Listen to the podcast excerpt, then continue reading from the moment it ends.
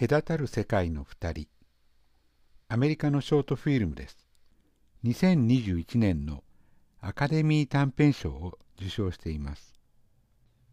短い作品なのでもう見ていただきたいんですけども主要な登場人物は2人。黒人と白人警官。何が隔たっているんでしょうか。社会的なテーマを扱いながら表現はタイムループものになっています。何回も繰り返される出来事。何回も何回も。さあ映画としてはどのようなオチになるのでしょうか。29分の作品です。ぜひ見ていただければなと思います。社会派の短編映画です。では今日はここまで。